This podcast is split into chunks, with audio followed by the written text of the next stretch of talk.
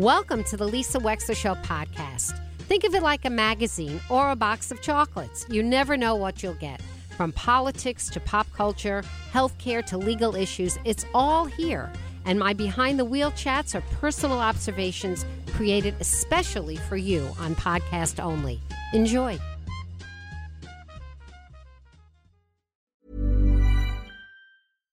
Hi, I'm Daniel, founder of Pretty Litter. Cats and cat owners deserve better than any old fashioned litter. That's why I teamed up with scientists and veterinarians to create Pretty Litter. Its innovative crystal formula has superior odor control and weighs up to 80% less than clay litter.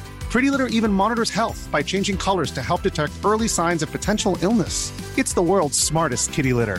Go to prettylitter.com and use code ACAST for 20% off your first order and a free cat toy. Terms and conditions apply. See site for details. Many of us have those stubborn pounds that seem impossible to lose, no matter how good we eat or how hard we work out. My solution is PlushCare. PlushCare is a leading telehealth provider with doctors who are there for you day and night to partner with you in your weight loss journey. They can prescribe FDA-approved weight loss medications like Wegovy and Zepbound for those who qualify. Plus, they accept most insurance plans. To get started, visit plushcare.com slash weight loss. That's plushcare.com slash weight loss. And welcome back to the show. I'm so delighted to introduce you to the brand new mayor of the city of Hartford, Mayor Arunan Arulampalam. And Mayor, can I just call you Mayor because I'm so afraid that I'm going to mispronounce your last name? that, that's fine. Thank you, Mayor. Uh, thank you, thank you, Lisa. I appreciate you having me on. I I, I tell people here in Hartford if, if they can get Mayor Arunan, then they've got four years to learn the last name. There it is. But how do you pronounce it, just so I know for the next time?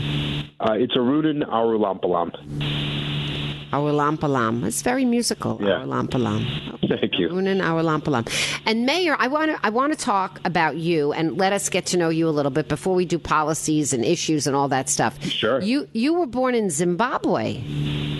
I was. My my family's from Sri Lanka. There was a civil war in Sri Lanka, and so my parents left as refugees. They got um, married in England, and, but couldn't stay there long, and uh, ended up in Zimbabwe, which is where I was born.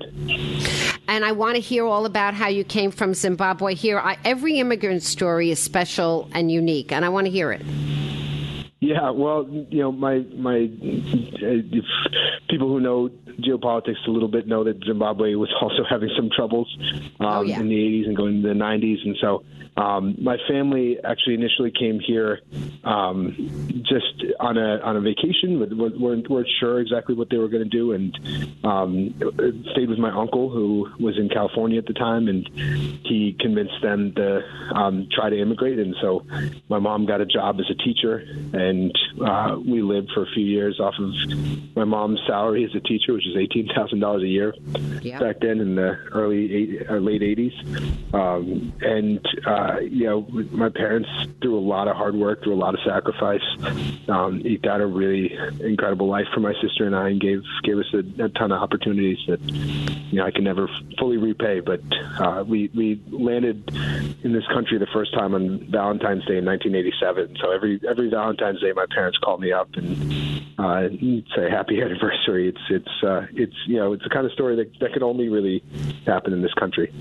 It really can. It's it's extraordinary. And tell me a little bit about Sri Lanka. Your name, uh, Awal- Awalampalam, it sounds Indian, but maybe it's Sri Lankan and that's not Indian. Give us a little education about Sri Lanka, what kind of people you are, what kind of faith from the Sri Lankan people. Most of us don't really know. We're not familiar. Sure. Yeah, no, that's not a problem. It's a small country. It's a it's a little island nation actually off the coast of India. So you're not you're not all that wrong. Um, and there's there's you know it's a beautiful island. Um, it's a tropical island and beautiful country, uh, but was you know hit with a really really sad war. And um, my family's Tamil. It's an ethnic group or part of the minority ethnic group, and so you know the two ethnic groups, the the larger one um, tends to be Buddhist, the smaller one, the Tamils tend to be Hindu.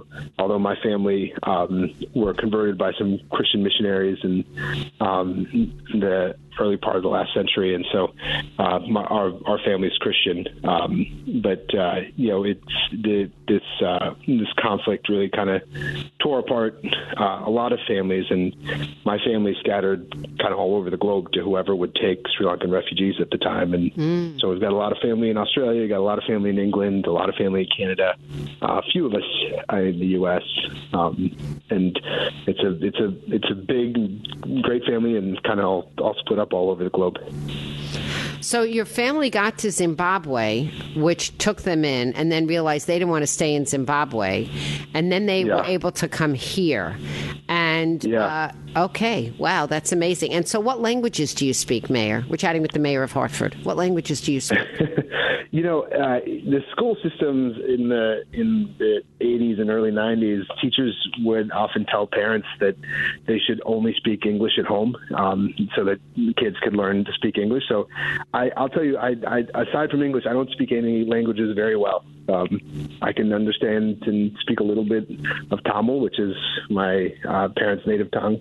Um, I can understand speak a little bit of Spanish, which is um, in many ways the city of Hartford's native right. tongues or one of the right, native right. tongues. Um, uh, but but really, English is the only language I speak very well. Well, that makes you very American, Mayor. I mean, that's pretty much America, yeah. right? That that is. Yeah. I mean, that's the story of my father. His parents came here. Their native language was Yiddish, but they, uh, while they spoke yeah. Yiddish to each other, they only the kids only decided that they were going to speak English back to their parents. So my father can could understand, but not really speak Yiddish, and that's the way they wanted it. Actually, they were very happy with that. Yeah, that's what it is. Okay, got it. So, and and now you're here in this country, and so you were educated here, right? You went to Emory, is that right? That's right. Yeah, in Atlanta, and that's that's where I met my uh, then girlfriend, now wife, and she's she's from uh, the Hartford area. From she grew up in Glastonbury, and uh, I got into grad school here. And after college, I, I followed her to, to, to this area. And you're a lawyer. You went to Quinnipiac. I am, yeah. I, would say I'm a recovering lawyer. I was, I was, I went to law school. I worked at a law firm downtown uh, for a few years. I practiced corporate law, and uh, and then went into Governor Lamont's administration when when he first uh, got elected at the Department of Consumer Protection. Oh, very good. And your wife, I understand, is a minister. Is that right? Yeah, she is. She's a UCC minister. She's the senior minister of Center Church, which was the founding church of, of Hartford. Um, a really, really cool historic church. That actually the state constitution was signed uh, in, inside of Center Church. So um, it's a it's a great congregation. Really incredible history. Does your wife have a Sri Lankan background as well? No, she's uh, you know uh, white Irish family uh, oh, here. Okay, because you guys have five children, so it just must be so. Yeah, yeah. must be such a busy, well, active life, right? people people in Hartford sometimes like to joke that our family's like the United Nations. Our our oldest daughter was adopted uh, from the Congo.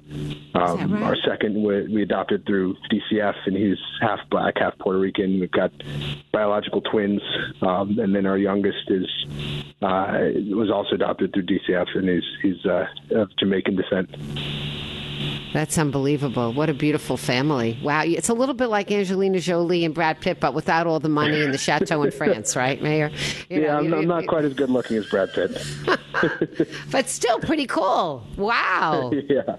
Very, very cool. Are you actively seeking out these children that need you from DCF, or does DCF know that you are such a warm, appropriate family that they're letting you know about these kids? You know, my, my wife and I both um, really wanted to adopt uh, even before we got married to each other, and so we started international adoption, and then um, and then that took a while, and so we uh, adopted through DCF, and uh, and eventually our oldest came home from the Congo. We have we've got our four oldest kids are all within just over two years of each other, um, and so we, we that was kind of a crazy time in our life just because of the way in which those adoptions worked out.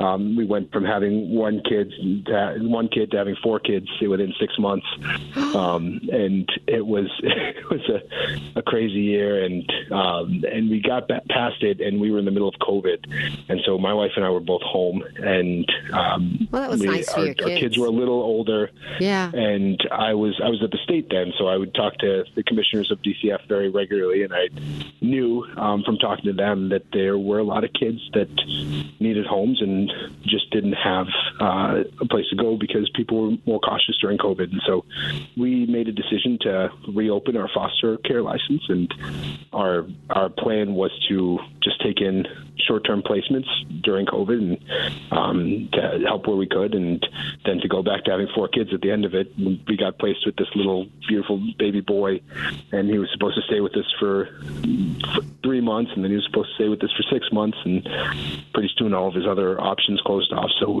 um, we we adopted him, and he's he's now the most spoiled baby in the world. because he's got four older siblings and and two parents, and he knows how to he knows how to use his cuteness very well. And so, what is the age range of your kids? We're chatting with Mayor Arunan Aralampalam of of Hartford. Um, we we've got a ten year old, a nine year old, twin eight year olds, and the youngest just turned three. Unbelievable! Just a, a, week ago. Unbelievable! That's a lot of peanut butter sandwiches in the morning. That's unbelievable! yeah, wow, it is. Wow, it is. Wow, Mayor, that's really something. And the other cool thing I understand is that your your family lives in a home that you renovated and revitalized in a formerly blighted neighborhood or a formerly blighted house in a nicer neighborhood. But tell us about it. yeah, that. you, you did your research. Um, we we live in a, in the Frog Hollow neighborhood. We've always lived in the Frog Hollow neighborhood here in Hartford, which is um, a beautiful neighborhood, a historic neighborhood, but a neighborhood that's had some real disinvestment and. Um, you know, our, our neighborhood has a 7% home ownership rate. So it's not easy to buy a home, especially a home large enough for five kids. So when, when our family expanded, we just needed some space. Um, we needed some more room for, for our kids to be able to grow up in.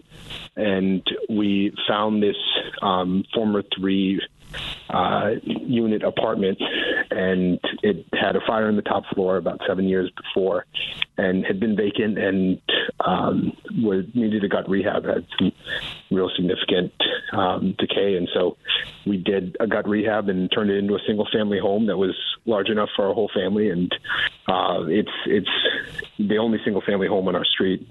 Um, well, what is everything else? Owner occupied homes. Oh. Um, most of them are three unit apartments. Um, most of those owned by people who live outside of our city, and many, you know many of them outside of our state. Um, well, that's a really good segue. Let's talk about that, Mayor, because yeah. I was really interested in your passion for this and look how you walk the walk, not just talk the talk with your own life. And I have been somebody who's been trying to advocate uh, similarly that so much of the development we're seeing is still rental, rental, rental that really yeah. doesn't give people a leg up. It doesn't afford anybody any hope of any kind of creation of generational wealth, much less their own wealth. And, yeah. and it keeps people stuck to a large extent. And we also know that when you have your own lawn to take care of and it's your own, whatever your own is, yeah. You tend to take yeah. better care of it. It's just human nature. That's absolutely right. It's just a different mindset. It doesn't mean renters are bad, but it's a different mindset when it's your own. And we all know this. And I just was wanted to have that conversation with you about now that you're mayor, about whether or not you could. I mean, if we're going to be doing these high rises, then at least make some of them affordable condos or co-ops for people, and and help them out so that they own it. And I was wondering your thoughts about this. Yeah, that's something I've been really focused on. You know, I, I after I was in the Lamont administration, I went to run an organization called the Hartford Land Bank, and we took vacant and blighted properties from the city. Um, but in my time there, we created this program that's really the first of its kind in the nation, where we trained Hartford residents to take over these properties, redevelop them themselves, um, build businesses off of them, and uh, and then to try to create home ownership on the back end. We our city has the lowest home ownership rate in the whole state. We've got a 24% home ownership rate, and as I said um, in my neighborhood, seven percent. So ninety-three percent of folks wow. in my neighborhood are paying rent um, to a place that they'll never see again. And you know, I, I over the during the campaign last summer was talking about quality of life issues, and I was I'd just gotten home, and I uh, took this TikTok video of one of my I, I, I just kind of walked up and down my street and showed a bunch of these rental properties, and um, one of them was the property literally right across from our home, uh, which is owned by an out-of-state landlord, and the grass had grown so tall it was above my head. I, am six wow. feet tall. So you know um, what? What is that? That's not responsible ownership. I don't care where the It's landlord not, lives. it's not responsible. They've got a bunch of elderly residents in there. Um, it's the only place they can afford to live, but it's they're you know they're making a lot of money off of these people. Mm-hmm. Um, if you pay rent in my neighborhood and many of the poorest neighborhoods in the city on a two to three bedroom apartment, you're paying more than I'm paying on my mortgage on my ho- home, um, which fits all, all five of my kids. Um, and so you know it, the cycle of out of state ownership of properties is really leaching wealth out of some of the most marginalized and It is. vulnerable residents and so you know we're working on we had we got through a, a whole week last week of housing initiatives in which I said there's some really good landlords in the city and we're going to try to work with them and had some ideas to try to work more collaboratively with good landlords in the city um, to make sure that we're not penalizing them when Right. we shouldn't be um, but also there's a lot of bad landlords in the city, and Mm-hmm. um, we we came up with a problem landlords task force to try to identify who the worst actors were, and we're gonna Okay. we're gonna release a list because oftentimes these are people who hide behind LLC structures, and you never you know they hide in anonymity, they make money off of it, but you never know um, these people uh, are you know slum landlords in And places like Hartford and cities all over. And the, Mayor, you're going to country. So- define. Are you going to define a bad landlord by what? By persistent housing violations, by san- or consistent sanitary violations across conditions? multiple properties. And so Yeah. we went to we went to one property on one of the days of housing week, um, and this company packs uh, properties. They had 13 properties. 267 units across our city. Every single one of those properties had current housing violations on them, and and horrible horrible things. You know, rodents, Rodents, um, yeah. in these properties, and, Yeah, and broken windows, and front doors that weren't locked and lock, and um, really really terrible conditions for residents in a city that's uh, the capital city of a state that's one of the wealthiest states in a country that is the wealthiest country in the history of the world. And so, um, for us to uh, to to just sit by and let that happen um, was something that we felt was was untenable. And we've we as a city have you know it's not just my administration, the past administration I think has gotten had really aggressive on enforcing these violations. But what what I want to do is make sure that we're treating these bad actors as bad actors and um, and being strategic about going after those people who are causing the most amount of harm to Hartford residents. We're chatting with Mayor Arunan Arulampalam of Hartford, a brand new mayor of Hartford. Uh, mayor, can you stick around a little bit? I've got to go to a commercial Sure. and come back. Great. We're going to continue to to, it, yeah. chat with the mayor. We're going to get to know him. 203 333 9422. If you've got a question or a comment for the mayor, feel free to pick up a phone. We'll be right back.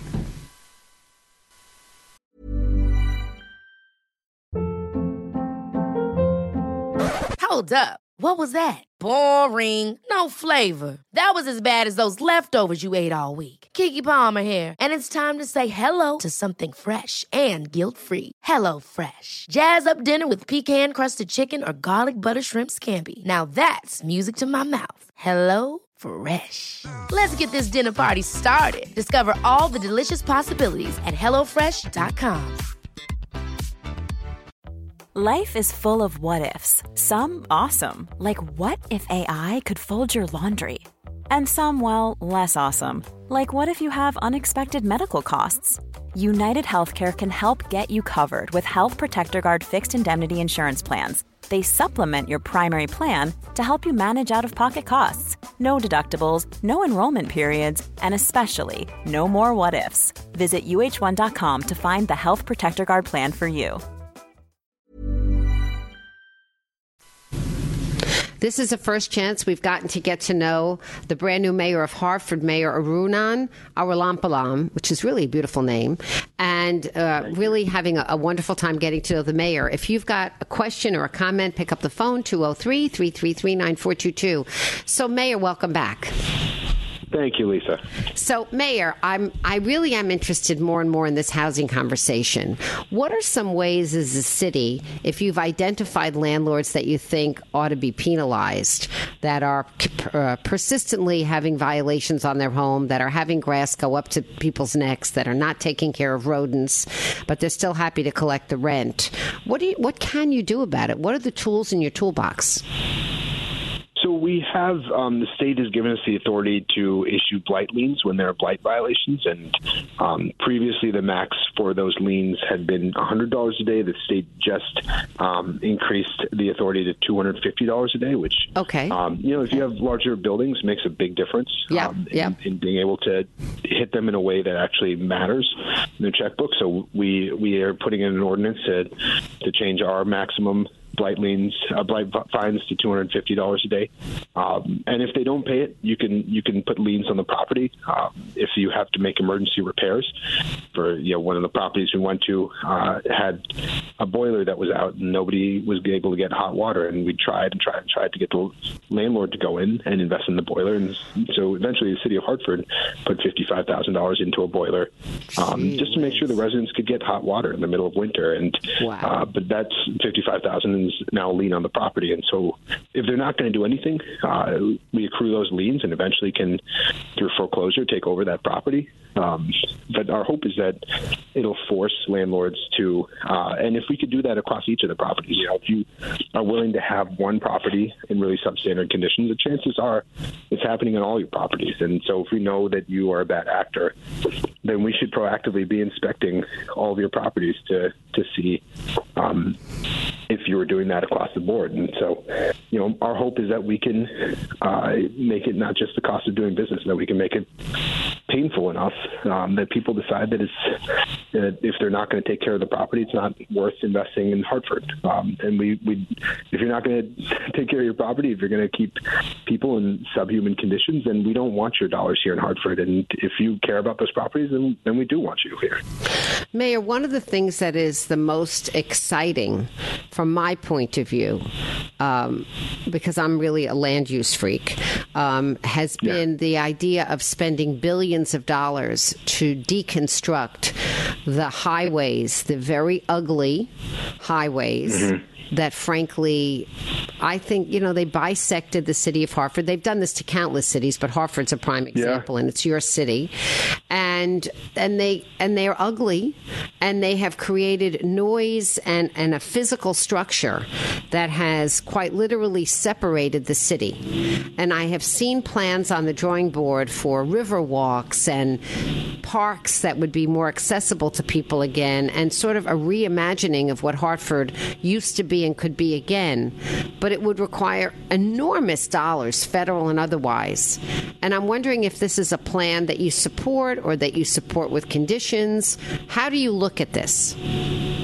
Yeah, absolutely. I mean, there's there's actually a if you enjoyed a really good podcast, I think it's called "The Highway That Killed the City." It's about the city of Hartford, and uh, it, it, certainly has um, you know split us apart in many ways as a city and created physical barriers between our downtown and each of our neighborhoods that I think are felt by the residents who live in our neighborhoods.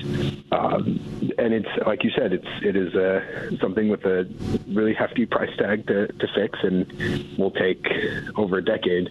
Um, but I think we've got to start making those investments, and it's something that I've been talking to U.S. Department of Transportation about. And I've met with the secretary uh, there about the the state uh, DOT has um, put together this Hartford mobility study that's um, initially started off as a study to look at uh, ways in which they could tunnel uh, I-84, which is the highway that splits the north end from the rest of our city, uh, but really expanded into um, the greater Hartford area and looking at a whole number of transportation options to make all the cities in the area a lot more accessible and um, and improve transportation transportation flow. And so, you know, we, we were really supportive of that study and continuing to work closely with um, Commissioner Eucalitto and the State Department of Transportation and um, trying to make our case to the federal Department of Transportation that we need the we need the dollars to invest in transportation infrastructure that allows a city like Hartford to thrive. Well, once once you do that, and once it becomes real, you're going to have a lot of speculative developers try and buy up yeah. a lot of Hartford and put up high rise rentals again.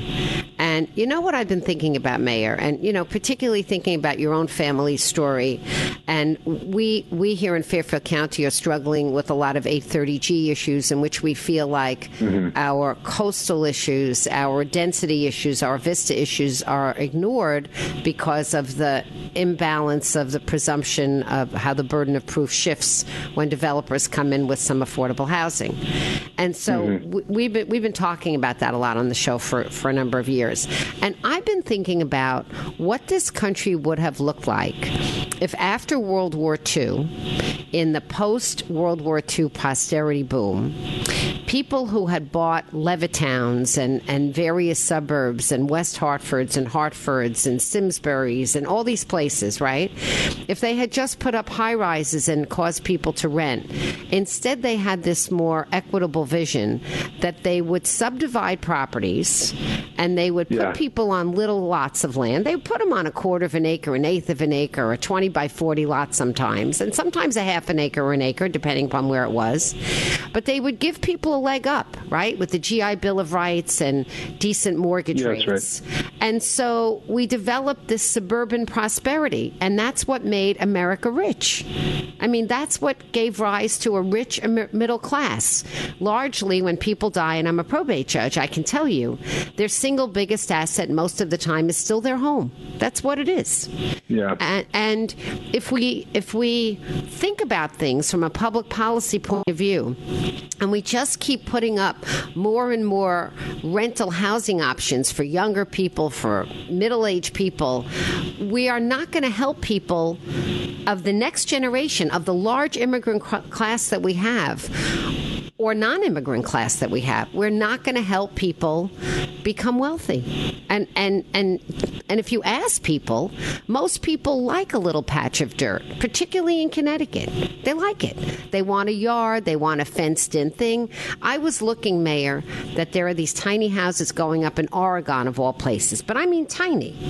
And oh, not not Oregon, pardon me, Houston, Houston, Texas, and they've been bought okay. up overnight, overnight, because people are saying, "I prefer this to an apartment. I have a little bit of privacy, a little garden, a little something of my own."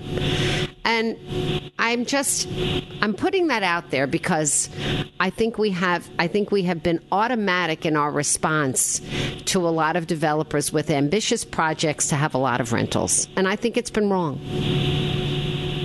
Yeah, you know, I think I, I've been outspoken uh, since the beginning that I think we've got to change the economic model uh, around housing in the city. And the GI Bill was great for a lot of communities, but it wasn't for Hartford because most of the city of Hartford was either red or yellow lined um, on those HUD maps. And so it wasn't the residents of cities like this didn't get the same access to capital, didn't get the same ability to build ownership as many of our neighboring towns did. Mm. And I've been I've been making the case to our uh, state delegation and to uh, anybody who would listen that now is the time to invest in redressing that wrong. Yep. To, to allow for residents in places like Hartford to own. And if you if you look at a neighborhood like mine again, where 93% of people are paying their hard-earned dollars out Crazy. the door uh, to to these landlords, versus a place like Glastonbury, not that far away, where 80% of people own the properties they live in, you can see where that racial wealth gap that has actually grown in our country since the Civil Rights Bill was passed. It's it's it's astonishing, but the gap in wealth between white families and black families is actually larger now than it was when the Civil Rights Act was passed. You can see why that is because the economic model has been set up to really disadvantage families in places like Hartford, and so you know our hope is to be really innovative uh, and really different in our funding models to try to intentionally create ownership so that Hartford families have every opportunity to build generational wealth that has been afforded to families in other neighborhoods and other towns. Mayor, we've got a question. Anthony from Shelton, you're on the air, Anthony, with the brand new mayor of Hartford. Go ahead, please question, but the, my, my, my thought is that when the federal government, the state government got involved in rentals, when they started to give such discounts and to protect people because they didn't want to pay their rents or their, for whatever reason, you know, tried to cheat the system of the, the landlords, as what's happening in Hartford now, the legislation to drop leases. I think that's why people say, why don't I live for free? Why should I buy the cow when I'm getting the milk for free? That's my point. That's interesting.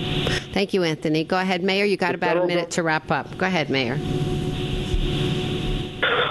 Well, look, I, I don't think there's anybody uh, getting anything for free. It, our our system of housing has changed a lot, uh, certainly since um, the '60s. And you look at you know market rates, hard market rates in some of our poorest neighborhoods.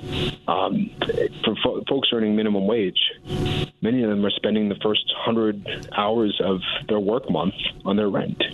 Um, and so, you know, it, people are really struggling, and rates are going up. And we've got to figure out ways to fund more sustainable solutions that lead to ownership. And I'll tell you, when we build home ownership projects here in the city of Hartford, for every single house that gets built, we have a waiting list, usually about 20 people long. I believe um, it. to Mayor, you're going to have to come back with us again.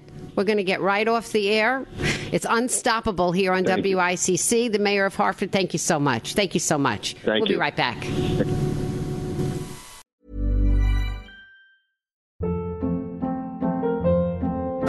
Hold up. What was that? Boring. No flavor. That was as bad as those leftovers you ate all week. Keke Palmer here, and it's time to say hello to something fresh and guilt-free. Hello Fresh. Jazz up dinner with pecan-crusted chicken or garlic butter shrimp scampi. Now that's music to my mouth. Hello Fresh. Let's get this dinner party started. Discover all the delicious possibilities at hellofresh.com.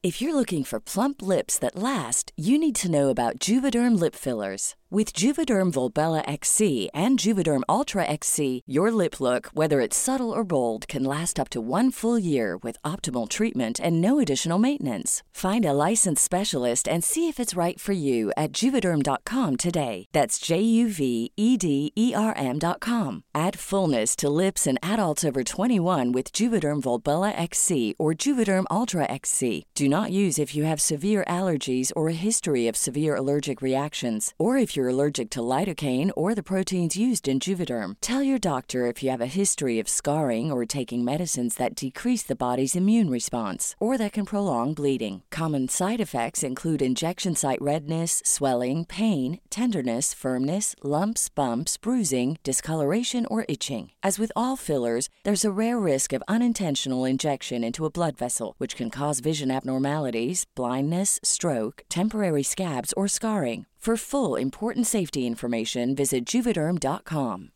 Hi, I'm Daniel, founder of Pretty Litter. Cats and cat owners deserve better than any old fashioned litter. That's why I teamed up with scientists and veterinarians to create Pretty Litter. Its innovative crystal formula has superior odor control and weighs up to 80% less than clay litter. Pretty Litter even monitors health by changing colors to help detect early signs of potential illness. It's the world's smartest kitty litter. Go to prettylitter.com and use code ACAST for 20% off your first order and a free cat toy. Terms and conditions apply. See site for details. Thank you for listening. If you liked what you heard, please share it with your friends. And as always, feel free to contact me at lisa at lisawexler.com.